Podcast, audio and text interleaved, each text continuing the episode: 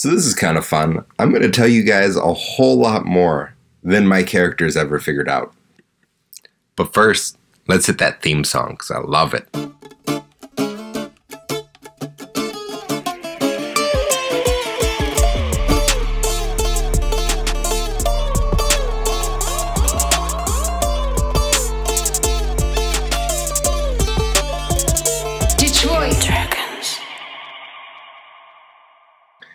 Um, so here's the story of my fictionalized Hamtramck, based on the actual story of Hamtramck. So the story of the five-spot social order of Indians. Hamtramck had remained independent as the rest of the continent became the continent of Detroit. Seeing the advantage of this sovereign nation, the Dodge brothers set up a mining and production business there. Shortly after, a huge influx of refugees suddenly overran the once small village. The old run of halflings was completely overtaken by dwarves and humans, and but a few relics of the halfling past have has remained. During the rapid influx, many bars uh, started, and quickly bars became the social centers and almost like private clubs where membership was just showing up. A collection of bar owners decided to take advantage of this and use their loyal patrons to assume seats of power. They called themselves the Five Spot Social Order of Indians. Among them were Burr, Hemming, Gill, Jacobs, and the often forgot about Jean Francois. Now, at the point where our story begins, the Five Spot had been running the town for about 30 years. The main four had been divided up the city into quadrants and each ran their individual bars, but came together to run the city and share profits. And then Jean Francois kind of guarded the city with a band of rangers and druids and kind of policed the outskirts. And while Hamtramck remained a somewhat lawless city in comparison to the rest of the continent, uh, it was kept reasonably safe. So safe, Jacobs didn't see a need for John Francois anymore. And I and was frankly getting a little tired of having to div- divvy up profits and treat everybody as equals when he was making more money than anyone. So he betrayed the five spot and assassinated John Francois. He was going to move on to other targets, but one miscalculation, and that was Hamtown, John Francois's faithful dog, and Ranger's companion escaped.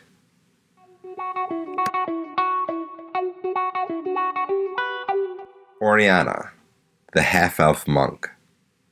She was just trying to get away from everything and has been living as somewhat of a nomad when she ran into Hamtramck and just started drinking. Uh, similar story, Holden. Also, you know, tragic past, this and that has happened. You know, those things will come up later.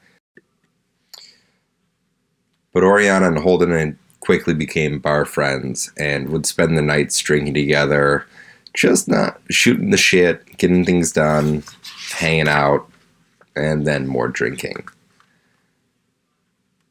When all of a sudden one day, a dog with an arrow in its butt walked into the bar and went right up to them and almost sought cover. They, not knowing any better, just accepted the dog and, and tried to follow it, and that's where they ran into Greyhorn, a,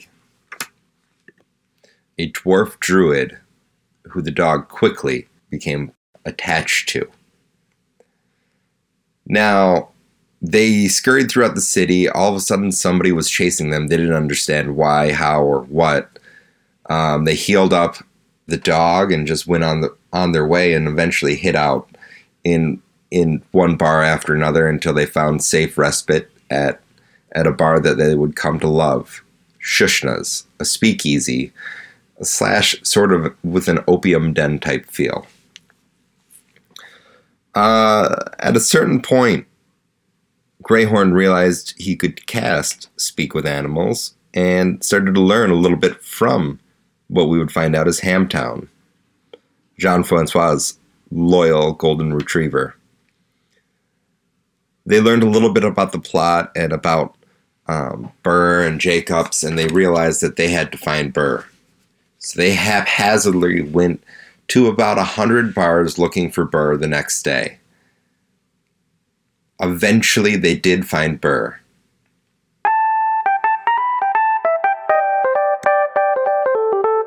So, news of Jean Francois' death hit, and the remaining members of the Five Spot had called a meeting at McGraw's. McGraw, a local tavern owner, this place was wild. This was a place in real Hamtramck that uh, was full of prostitution, uh, fights. In the back, they had caged animals like bears and big tigers. And when it got especially rowdy, the owner himself, who looked like Bilbo Baggins, would hop up on the bar and start playing his fiddle in the middle of like the chaos. It was a wild place, had to include it. So McGraw's was sort of a neutral territory because it laid on the border of Hamtramck and Detroit, much like the real McGraw's did. And of that, it kind of existed in it with its own rules and had a curtain down the middle that could be one nation or the other. So the four were meeting when all of a sudden the dog came from the other side of the curtain. Uh, one one member quickly cast speak with animals and found out the story, and then the chaos started to ensue. By the time our our players had come to the other side of the curtain, Jacobs was dead, and so was Hamtown, the golden retriever. And that about catches you up. Um, McGraw and Burr, they all offered the group some opportunities because they realized what the group had been through. They they knew about the manhunt for the dog, and they they tried to offer him things, but nothing really clicked. That's kind of where we start our story. Everything had happened, and they didn't know what to do next.